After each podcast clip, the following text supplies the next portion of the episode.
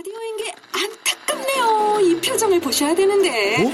아, 무슨 아, 표정? 정말. 어떻게 했는데?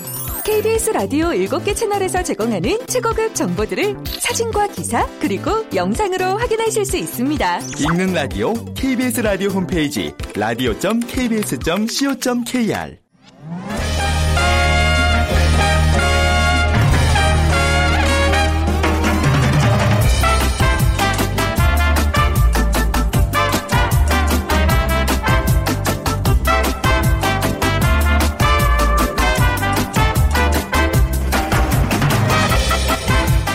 안녕하세요. 빅데이터로 보는 세상 아나운서 최현정입니다. 지난밤 편안하셨나요? 혹시 잠을 좀 설쳐서 오전 내내 피곤하시지는 않으신지요? 지난 주말 폭염특보가 내려진 가운데 영동 지방에는 이미 열대야가 나타났고요. 오늘 밤에는 서울에서도 첫 열대야가 예보되고 있습니다. 잠 못 드는 밤 강엽 공원에는 아예 밖에서 텐트를 치고 밤을 보내는 분들까지 생겼고요. 또 아파트 인근 PC방, 카페는 뜻밖의 호응을 누렸습니다. 폭염에 열대야 가만히 있어도 불쾌지수까지 높아질 수 있는데요. 이럴 때 새로운 한 주의 시작 조금 더 여유 있는 마음가짐 무엇보다 필요하지 않을까 싶습니다. 그런데 요즘 같은 무더위에 창문 열고 지내다 보니까요. 이웃 주민의 층간소음과 흡연 때문에 불쾌했던 분들이라면 좀 더 힘드셨을 것 같은데요. 최근 갤럽 조사에 따르면 공동주택에 거주하는 10명 중 3명은 충, 층간 소음에 문제가 심각한 것으로 여기고 있다고 응답했습니다. 자, 잠시 후 빅데이터 insight 시간에 층간 소음에 대해서 빅데이터로 분석해 드리겠습니다. 그리고 세상의 모든 빅데이터 시간에는요. 모바일 쇼핑이라는 주제로 얘기 나눠 보도록 할게요. 자, 먼저 빅퀴즈 드리도록 하죠. 지난 주말 폭염에 도심은 찜통이었고요. 거리엔 시민들의 발길이 끊겼습니다. 그래서 이제 시민들이 시원한 실내로 몰리면서 빙과류 매출은 지난주보다 20% 늘었고 냉방용품 매장 역시 하루 종일 북적였습니다. 대표 냉방용품 이거 역시 매출이 껑충 늘었다는데요. 전동기에 춥게 장치한 날개를 회전해서 바람을 일으켜 서늘한 느낌을 주는 기계. 네, 최초의 이것은 1600년대 천장에 매달아 놓은 추의 무게를 이용했고요. 커다란 부채를 시계추 모양으로 만들어 바람을 일으켰습니다. 그리고 전기를 이용한 이것은 에디슨이 발명했는데요. 예전엔 참 귀하고 그랬는데 지금 뭐 할, 되게 많이 있죠. 네, 뭐 작은 것도 있고 큰 것도 있고. 이거 말이 설명이 어려운데 굉장히 쉬운 거네요. 1번 냉장고, 2번 계산대, 3번 선풍기, 4번 김매기. 중에 고르셔서 저에게 정답 보내주시기 바랍니다. 휴대전화 문자메시지 지역번호 없이 샵 9730이고요. 짧은 글은 50원, 긴 글은 100원의 정보 이용료가 부과됩니다. 저희 KBS 일라디오에서는요. 오늘 15일까지 일라디오 청취자 주간을 마련하고 있습니다. 라디오와 함께하는 시원한 여름이라는 주제로 2주간 함께하고 있는데요. 오늘 두 분 뽑아서 일라디오 로고가 인쇄된 라디오 그리고 참 쉬운 중국어 문정아 중국어에서 온라인 수강권을 드리도록 하겠습니다.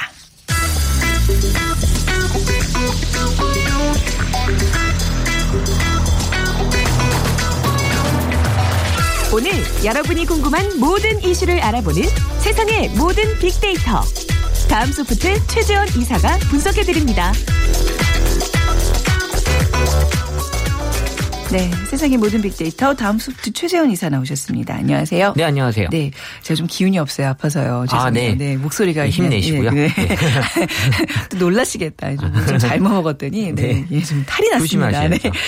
어, 요즘 모바일 쇼핑하는 분들 정말 늘어난 것 같아요. 오늘 네. 모바일 쇼핑이 주제인데 저 사실 이쪽에는 거의 대가라고 할 수 있죠. 그럼요. 네. 그 우리 빅데이터로 보는 세상 이 라디오 프로그램이 네. 2015년 네. 1월부터 우리 했잖아요. 그때 제가 처음에 했던 주제가 쇼핑이었어요. 그랬죠. 네, 네. 1년이 넘어서 다시 쇼핑에 대한 얘기를 드리는데 그 당시는 이제 일반 쇼핑이었는데 지금은 이제 모바일 쇼핑에 네. 대한 그러니까 뭐 모바일 쇼핑이 통계청 조사에 따르면 2016년 5월 그러니까 온라인 쇼핑 거래액이 5조 원을 이제 넘어섰고요. 음. 이게 전년 동월 대비 22.3%나 증가한 수치라고 합니다. 네. 또 온라인 쇼핑 거래액 중에서도 이 모바일 쇼핑이 차지하는 비중이 2조 6,900억 원이니까 어, 전체 비중에서 중에서도 이제 50% 이상이 음. 또 온라인 쇼핑에서 이 모바일 쇼핑이 차지하는 비중이 더 높다라는 걸 보여주고 있는 거죠. 네.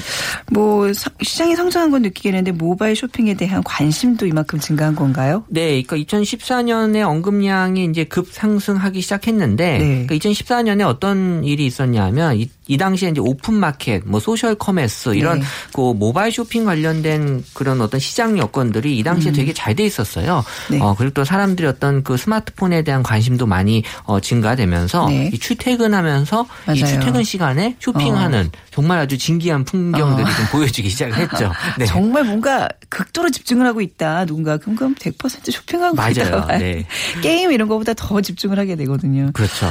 모바일 쇼핑, 그러니까 뭐 출퇴근에 많이 이용한다는 얘기는 그만큼 이제 뭐 기동성도 있고 이제 이렇게 뭐 그쵸. 제약을 안 받는다는 거겠죠 아무래도. 네. 네. 선한 이유를 살펴볼까요? 그러니까 모바일 쇼핑에서 사람들이 가장 많이 언급하는 요소는 이제 음. 네. 가격이었는데 지난 네. 5년간 데이터 다 어, 봤을 때도 가격이었는데 사람들이 모바일 쇼핑이 가격이 더 저렴하다고 생각하시는 사람들이 많아요. 아, 맞아요. 배송비를 아무리 붙여도 결국은 그렇죠. 저렴해요. 예, 네. 그러니까 뭐 어떻게 보면은 이제 그것 때문에 꼭 모바일 쇼핑을 한다라고 할 음. 수는 없겠지만 어쨌든 모바일 쇼핑을 하면서 가격이 저렴하기 때문에 네. 더 선호하는 이유가 되는 거고요. 그리고 이제 2위와 3위는 할인, 그다음에 이제 쿠폰 음. 이런 어떤 모바일 회원 가입을 유도하면서 어떤 뭐 쿠폰이나 할인 같은 것들을 많이 네. 또 어, 이 쇼핑몰에서 해주셨던 거- 해줬던 것 같고요. 네. 그리고 이제 쿠폰 혜택에 대한 언급이 이제 가장 2위로 3위로 이렇게 마- 올라왔습니다. 그리고 이제 2012년부터 15년까지 어 계속해서 4위를 차지한 게 이제 배송이었는데 네. 이 배송이 어 아무래도 이제 그 모바일 구매 시에 무료 배송 해주는 데도 여전히 좀 있는 것 같고요. 뭐 얼마 이상 구매 시 그렇죠. 그렇게 되죠. 네. 9,800원을 맞춰야 되고 이제 이런 경우 있어요. 네. 어떻게 보면 약간 이렇게 명분을 좀 만들어주는 그런 효과도 분명히 있지만 어쨌든 사람들은 어차피 쇼핑할 거면 모바일 쇼핑한다라는 네. 생각을 좀 어, 가지게 됐고요. 그리고 어, 사람들이 이제 간편 결제 이 페이 서비스. 그러니까 결제에 대한 어떤 예전에 모바일 쇼핑이 가장 약점이 결제였는데 네. 지금은 이제 결제에 대한 부담이 많이 없어지다 보니까 진짜 물건 하나 딱 골라놓고 결제까지 5초도 안 걸려요. 그러니까요. 너무 네. 신기해요. 그게. 그러니까 그게 해결이 되면서 네. 음. 모바일 쇼핑에 대한 어떤 어떤 급격한 사람들의 어, 관심이 높아질 수 있었던 거고 이 마지막으로 언급됐던 거는 이 알림 서비스로 어쨌든 스마트폰으로 사람들에게 쇼핑 정보나 배송 정보 이런 그렇죠. 것들이 네. 이제 어, 나에 맞게 이용자의 취향에 맞게 소비 취향에 맞게 제공이 되다 보니까 이 스마트폰을 이용한 그런 어떤 모바일 쇼핑에 대한 어, 이용도는 당연히 높아질 수밖에 없지 않았나 음. 생각이 듭니다. 대체적으로 사람들이 그 모바일 쇼핑을 선호하는 이유가 제가 좋아하는 이유랑 딱 들어맞네요. 그래요? 정말 딱 그렇겠죠? 들어맞네요. 네. 네, 어, 신기하다. 언제 쇼, 모바일 쇼핑에 대해서 가장 많이 언급들을 해요? 어, 카드사 데이터를 분석해 보면 네. 이 일요일 일주일 중에 월요일 날 사실 그 카드 매출액이 높아요. 그렇다면 되게 참 예. 재밌는 사실이에요, 그죠? 근데 월요일. 이제 네. SNS 상에서는 특히 네. 이제 모바일 쪽 같은 경우는 이제 목요일 날 이제 높게 나타났는데 음.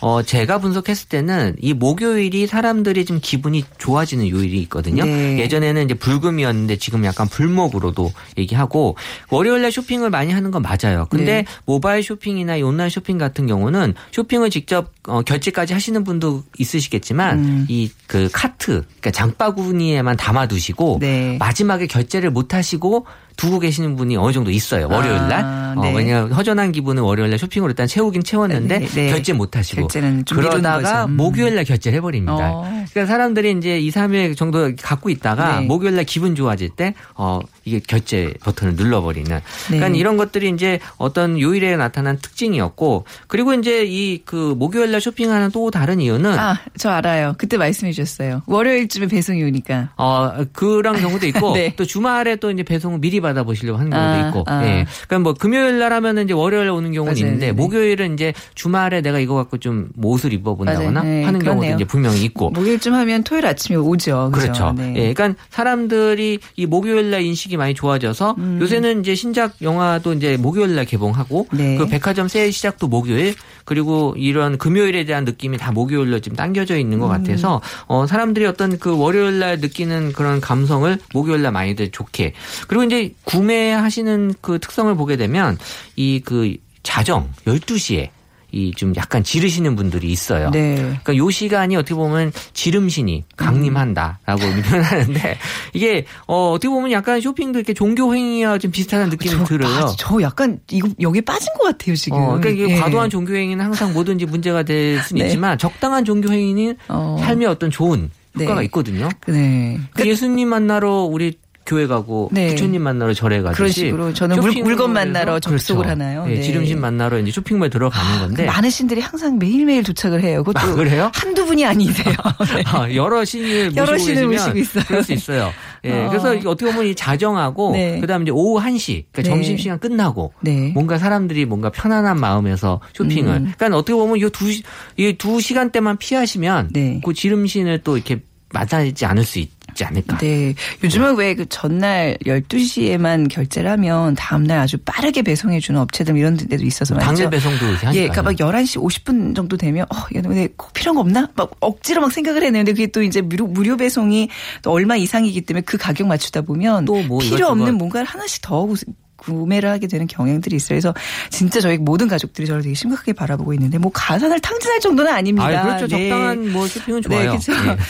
쇼핑은 근데 모바일 쇼핑 같은 경우는요. 그냥 혼자 하는 행위잖아요. 뭐 네. 같이 언급되는 사람들이 있을까요? 그러니까 아니 어. 전통적인 쇼핑도 여전히 이제 많이들 하시는데 네. 그 모바일 쇼핑은 이제 혼자 하지만 우리가 이제 기본적으로 오- 오프라인 쇼핑이라고 하는 어 전통적인 쇼핑들을 할 때는 이제 동반자가 되게 어 쇼핑에서 중요한 역할을 네. 하기 때문에 보통 엄마가 1위로 나타나요. 엄마랑 네. 쇼핑을 많이 하는. 네. 그러니까 엄마랑 하는 쇼핑은 이제 엄마한테 막 쫄라서 무엇인가 이제 사달라고 해서 이제 뭐 소위 얘기하는 득템 이라고 하는 음. 네. 무엇인가 얻어내는 그러니까 약간 신난다라는 느낌이 있고 네. 친구는 이제 어, 요새는 뭐 쇼핑몰에 워낙 먹는 것들도 잘 갖춰져 있다 보니까 그러니까 먹고 노는 그런 어떤 즐거운 쇼핑이 이제 친구와의 쇼핑인데 이 오빠와의 쇼핑이 어, 항상- 고마운 쇼핑으로 이렇게 올라와요. 네. 그러니까 오빠가 이제 고마운 무엇인가를 해 주신 건데 네. 이게 이제 보통 오빠가 이제 사주 사준 선물을 인증샷으로 SNS에서 많이 올리다 보니까 서로 음. 네. 이렇게 경쟁도 좀 붙는 것 같고 네. 항상 고마운 존재의 오빠가 쇼핑에서도 역할을 좀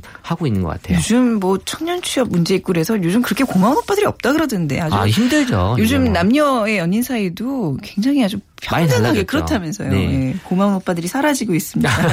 네. 온라인 쇼핑이 증가하다 보니까 이제 같이 늘어나는 게 택배잖아요. 어, 그렇죠. 네. 뭐, 온라인 쇼핑뿐만 아니라, 이, 온라인 쇼핑에서도 이 모바일 쇼핑 많이 하시다 보면 이제 택배를 네. 많이 이제 받으셔야 되는데, 이게 그, 택배가는 감성 자체가 약간 아날로그적인 감성이다 보니까. 그렇죠. 아날로그죠. 어, 네, 디지털로 온라인 쇼핑 하지만 이게 드론으로 막 이렇게 택배가 오진 않으니까 음. 사람이 전달해 주는 감성에서 이 택배에 대한 사람들 의 좋은 느낌들이 많이 있어서 네. 택배는 그래서 뭐 기대된다, 뭐 설렌다, 뭐 두근두근 이런 약간 좋은 감성이 많이 있어요. 그래서 사람들이 이제 그 택배를 오히려 좀 기다리는 내가 주문한 물건보다 어떤 택배에 대한 감성 자체를 더 기다리는 그런 네. 느낌들도 많이 이제 보여주면서 이 그 동네에 이제 그런 택배 기사님들이 다 어, 비슷하시거든요. 그 동네만 그렇죠. 이제 네, 네. 배달하시니까 그래서 네. 택배 기사님들하고 되게 친해지는 저 되게 그런 분들도 친해요. 많이 있고요. 네. 저는 이사를 갔거든요 중간에 한번. 네. 근데 그 바뀐 주소를 뭐 미처 기재 못하는 그런 상품이 오면 아저씨들이 알아서 갖다 주세요. 아, 그래요? 이분 어. 이사하셨다고. 네, 그래서 기자님 요새 또 더운 날 네. 수고하신다고 뭐, 뭐 시원한 음료수 하나 드리고 음료수 맞아요. 드리는. 얼마나 고생이 많으시겠어요. 어, 요새 같은 네. 날은 정말 힘드실 것 그쵸. 같은데 예, 네. 기자님들한테도 따뜻한 말 한마디, 음. 아 따뜻한 시원한 말 한마디라도. 하셔야 될 것 같은데. 네. 자, 오늘 뭐 모바일 쇼핑 얘기해 보니까 뭐 저뿐만 아니라 특히 많은 그 아마 모바일 쇼핑을 가장 많이 이용하는 그 계층들이요. 제가 알기로는 아기를 낳고 얼마 안 되는 이제 그런 산모들 있잖아요. 거동이 좀 불편하니까 집에서 아기 용품 같은 거 받는 그게 굉장히 또 유행이고요. 맞아요. 저처럼 예. 워킹맘들은 제가 이게 뭐 제 물건 사자고가 아니라 가족을 위한 쇼핑을 주로 이- 여기서 이용을 많이 하거든요. 제가 분석해봤는데요. 네. 한 9대 1 정도 되는 것 같아요. 본인이 9고요. 가족계 1이었어요.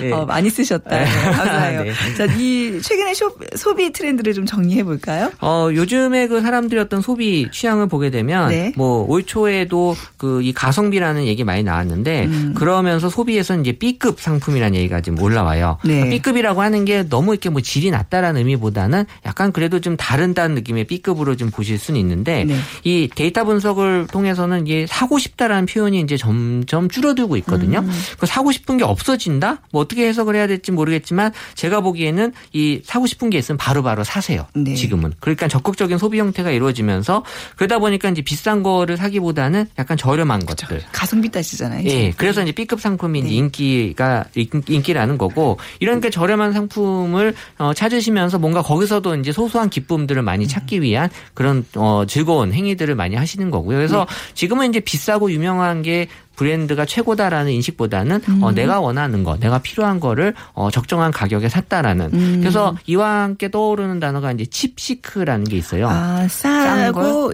chic한 chic, 그죠. 네, 어, 찾는 어. 그래서 cheap chic이라는 걸로 내가 저렴한 가격으로 멋있게 네. 꾸미는 이런 네. 것들이 어 지금 어떻게 보면 전반적인 소비 트렌드에서 나타나는 특징이라고 볼 수 있는 거죠. 어, 아니 근데 요즘 확실히 저는 이게 굉장히 좋은 풍속이라 그래야 될까요? 유행인 게 젊은 사람들 막 자기 월급 받아서 막 비싼 가방 사고 이런 거보다 왜 저렴하지만 예쁜 그런 그렇죠. 예 그런 쪽으로 이제 추구하는 그런 모습 보면 참 예뻐 보이거든요. 그래서 네. 이제 되게 요새는 그 유니크한 그런 어떤 물건들 네네. 많이 파는 데가 있어요. 네. 그러니까 나만의 어떤 것들 찾는 느낌에서 음. 그런 것들 많이 좋아하시는 거죠. 네.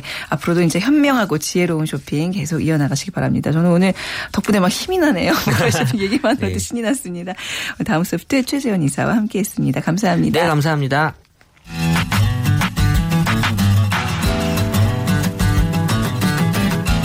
마음을 읽으면 트렌드가 보인다.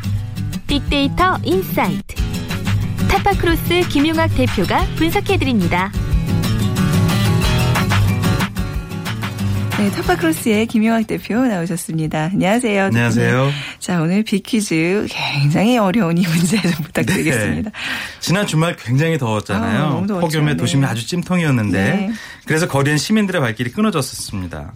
그래서인지 시민들이 시원한 실내로 몰리면서 빙과류의 매출이 전주보다 20% 증가했다고 하는데요. 음.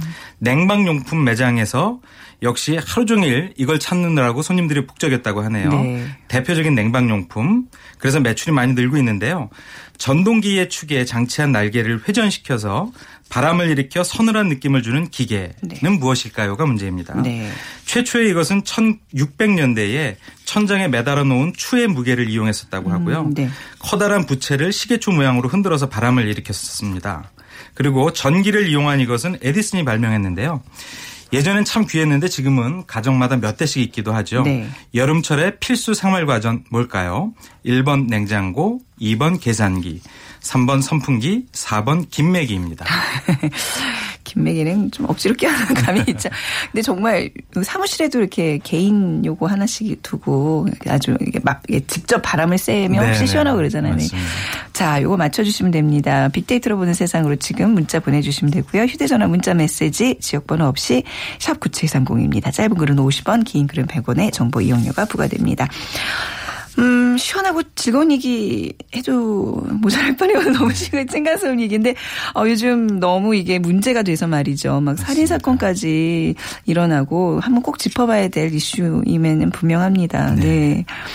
그 우리나라의 전체적인 그 주거가 가능한 면적당 인구가 네. 많아서 이제 다른 나라하고 비교하면 특수적인 주거 형태가 아파트나 연립주택 같은 공동주택이 많다는 것인데요. 네. 그러다 보니까 어, 서로 간에 지켜야 될 어떤 예절이라든지 음. 이런 것들이 무너져서 갈등이 늘 존재하게 되는데 네. 여러 가지 중에서 가장 크게 갈등 요소로 자리 잡힌 것이 바로 층간 소음입니다. 아, 네. 최근에는 그 아파트 단지나 연립주택 내에서 흡연을 통해서 네. 이웃한테 피해를 주는 경우들도 굉장히 많다고 하죠. 좀 전에 말씀하신 것처럼 모 지역에서는 굉장히 끔찍한 살해 사건도 음. 있었는데요.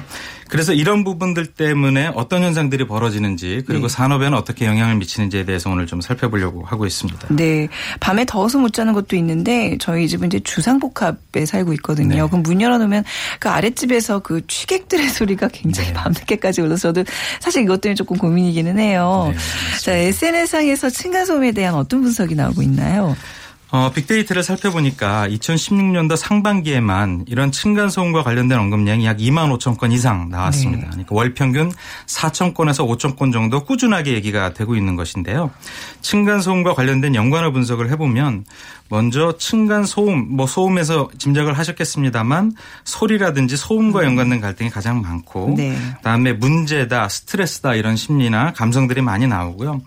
그리고 이 굉장히 주목할 만한 것인데 보복이라는 키워드가 굉장히 높게 자리 잡고 아, 이 있습니다. 보복이란 단어 자체가 좀 섬뜩하잖아요. 섬뜩합니다. 네. 네. 뭐한 4천여 건 중에 1670건 정도가 보복이라고 하니까 이것이 단순히 어떤 스트레스로 끝나는 것이 아니라 네. 이걸로 어떤 행위나 그쵸. 이렇게 연결될 수 있는 것이어서 굉장히 문제가 되고 있습니다. 음. 피해를 주는 이유들을 보면 위층이 가장 아, 높게 나타납니다. 옆집보다. 네. 그리고 위층에서 이제 살짝 이렇게 조심하지 않고 걸어 다니면 발망치 소리처럼 들리나 봐요. 그래서 실제로 연관어 분석을 하면 발망치라는 키워드가 굉장히 높게 나타나고 있고요. 네. 어, 담배가 등장하고 있습니다. 20위권 내에 네. 이제 자리 잡으면서 층간 흡연에 관한 문제들도 굉장히 많이 나타나고 있습니다. 네. 층간 뭐 소음 흡연으로 인한 사건 사고들 뭐 뉴스에서 많이 접하는데 실제로 더 많을 거예요. 그죠? 네, 한그 누리꾼의 말씀을 소개를 해 드릴 네. 텐데요. 담배 냄새 올려보내는 밑집에 한 달 동안 복수했습니다. 어떻게? 네. 네. 층간 흡연을 층간 소음으로 되갚아줬습니다. 아. 담배 냄새가 올라오는 그 순간 마늘 찢는 방망이로 아. 냄새나는 위치 바닥을 미친 듯이, 미친 듯이 두드렸습니다. 이게 바로 이제 네, 보복의 보복이죠. 형태가 되는 것이죠. 네.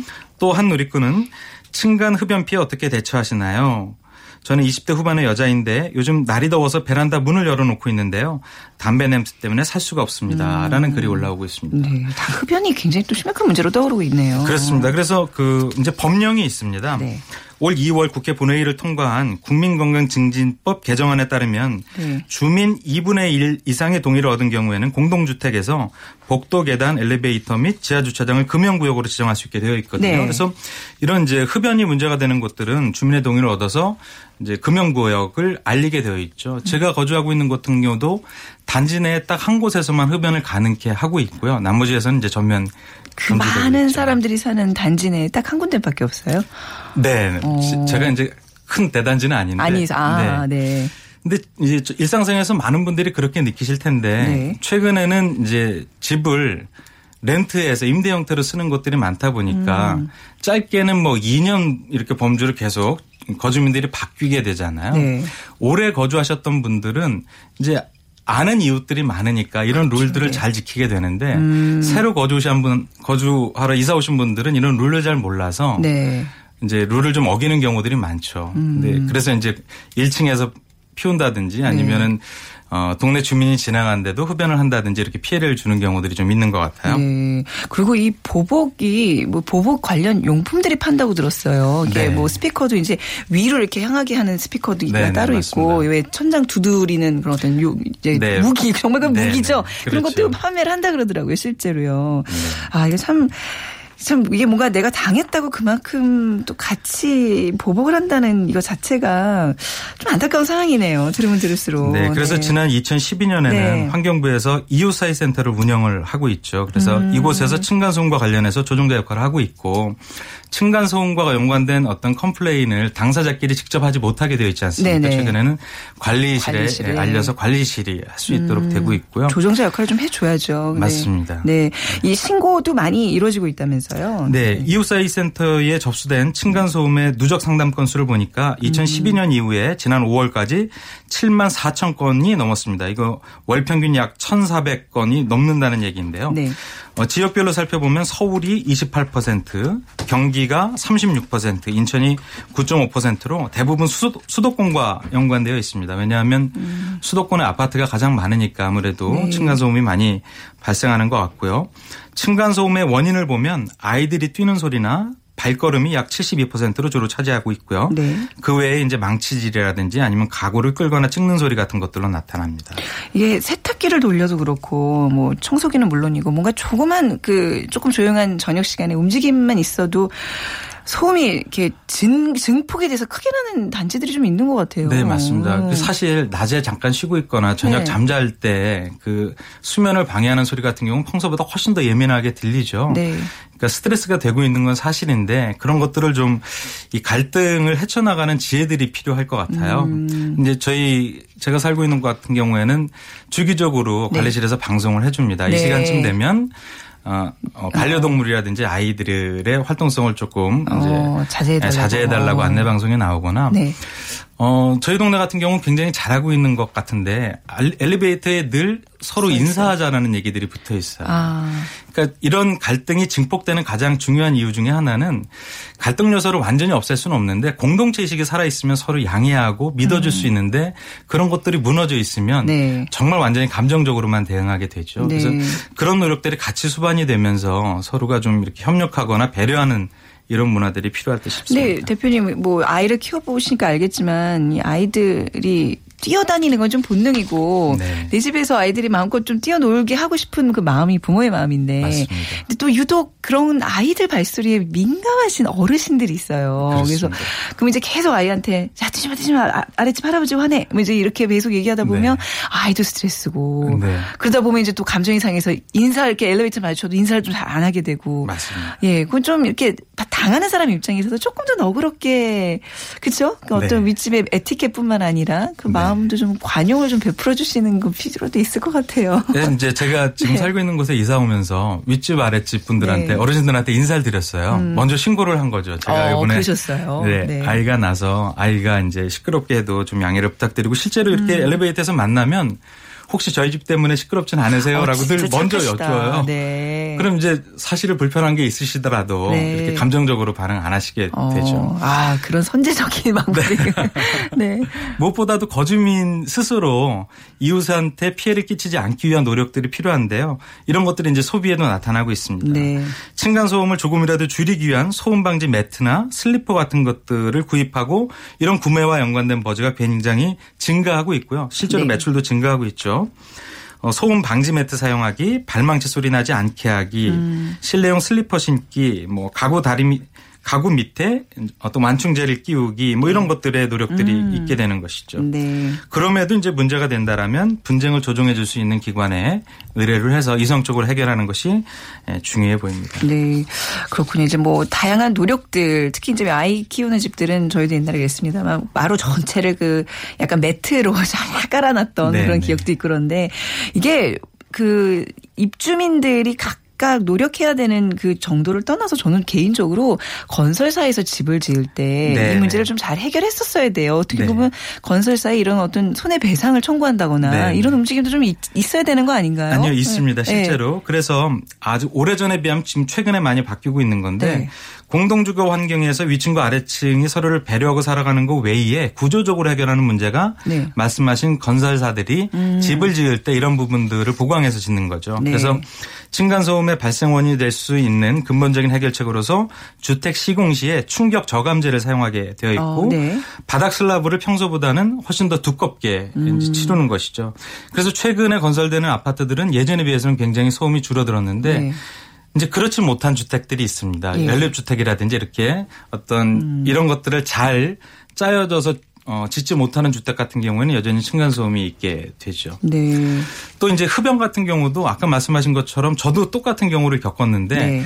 이렇게 날씨가 더워지면 손님이 오셨을 때 음. 이렇게 베란다 문을 열어놓고 환담을 나누거나 식사를 하는 경우가 있는데 그렇죠. 네. 음주가 좀 지나치게 되면 이게 소음이 타고 넘어가서 음. 이웃들한테 큰 피해가 되거든요. 그래서 그로 인한 분쟁들도 굉장히 많아지는 것 같아서 이런 것들도 좀 에티켓을 지키는 것이 중요해 보입니다. 네. 와, 오죽하면 진짜 이게 사람이 매- 매번, 그러니까 뭐 살인했다는 걸 제가 저 결코 뭐 이해한다는 차원은 아니지만 그 정도로 서로를 감정을 상하게 하고 이성을 잃게 하는 게 바로 층간소음 문제인 것 같아요. 맞습니다. 네. 그래서 조금 더 우리가 아까, 아까 김영학 대표님 말씀하신 것처럼 서로 인사를 나누고 먼저 네. 피해를 끼치진 않은지 여쭤보고 이거 굉장히 좋은 방법인 것 같은데. 네. 예. 제가 그걸 체득해 보니까 무엇이 네. 달라졌냐 하면 실제로 어, 어떤 엘리베이터 저희 엘리베이터에서 어떤 분이 저한테 이제 생면분인데 먼저 인사를 하셨어요. 네. 그러니까 너무 죄송스러운 마음이 들어서 나이라든지 뭐 성별을 가리지 않고 저는 먼저 늘 인사를 하게 되는데 네. 인사가 반복되다 보니까 상대가 저한테 관심을 갖게 되고 음. 그러면 이제 인사만 하는 게 멋쩍어서 안부를 묻게 돼요. 네. 아기가 있으신가요? 아. 막 인상이 좋으세요? 이런 얘기를 하다 보니까 네. 이제 그 아주 간단한 집안의 대소사를 알게 아. 되어서 그다음서부터는 굉장히 분위기가 좋아지게 되는 아, 거죠. 네. 그럼 이제 새로 이주 오신 분들도 이 아파트 단지의 분위기에 흡수가 그쵸. 되거든요. 네. 음. 인사 안 하게 되면 어, 혼자 이상한 분위기인 것 같고 이런 것들이 좀 잘 만들어지는 것 같아요. 그래서 아 파트이긴 하지만 예전의 동네 같은 느낌을 가질 수 있는 형태는 어. 결국엔 생활하고 있는 우리 스스로 노력하는 것이 중요한 네. 게 아닌가 뭐 이런 생각을 하는 거죠. 자, 어, 굉장히 그 올바른 바른 공동체 문화를 지금 실천하고 계시는 그런 잘, 어. 단지 사실은 그러니까 만약에 나의 어떤 친구들이 오늘 온다. 근데 아이들 좀 동반한 가족들이다. 그럼 미리 내려가서 케이크 하나 사들고 와서 저 오늘 좀 그렇죠. 시끄러울 것 같은데 좀 이해해 주세요. 그 한마디. 네, 그거는 맞습니다. 정말 이런 어떤 정말 층간에 말도 안 되는 어떤 이런 민사 적인 이 사건이 없을 텐데 말이죠. 네. 자, 오늘 그 층간소음에 대한 이야기 또 나눠봤습니다. 타파크로스의 김용학 대표였습니다. 감사합니다. 감사합니다. 네. 오늘 정답은 선풍기고요. 음, 3502님, 여름이면 이것과 혼연일체가 되어 삽니다. 에어컨이 있지만 전기세가 두려워서요. 하셨어요. 주- 인터넷 중국어 수강권 보내드리겠습니다. 1283님, 고추밭에 고추 탄저병 약 주고 들어가는 중에 방송 듣고 문자 보냅니다. 땀으로 온몸이 범벅이 되었어요. 자식들한테 올해 고추 사지 말라고 큰 소리 쳤는데, 아, 어떡해요. 고추 농사 좀, 예, 결과가 안 좋은 것 같은데 힘내세요. 저희가 라디오 보내드리도록 하겠습니다. 빅데이터로 보는 세상 내일 다시 인사드리죠. 11시 10분 잊지 마세요. 지금까지 아나운서 최원정이었습니다. 고맙습니다.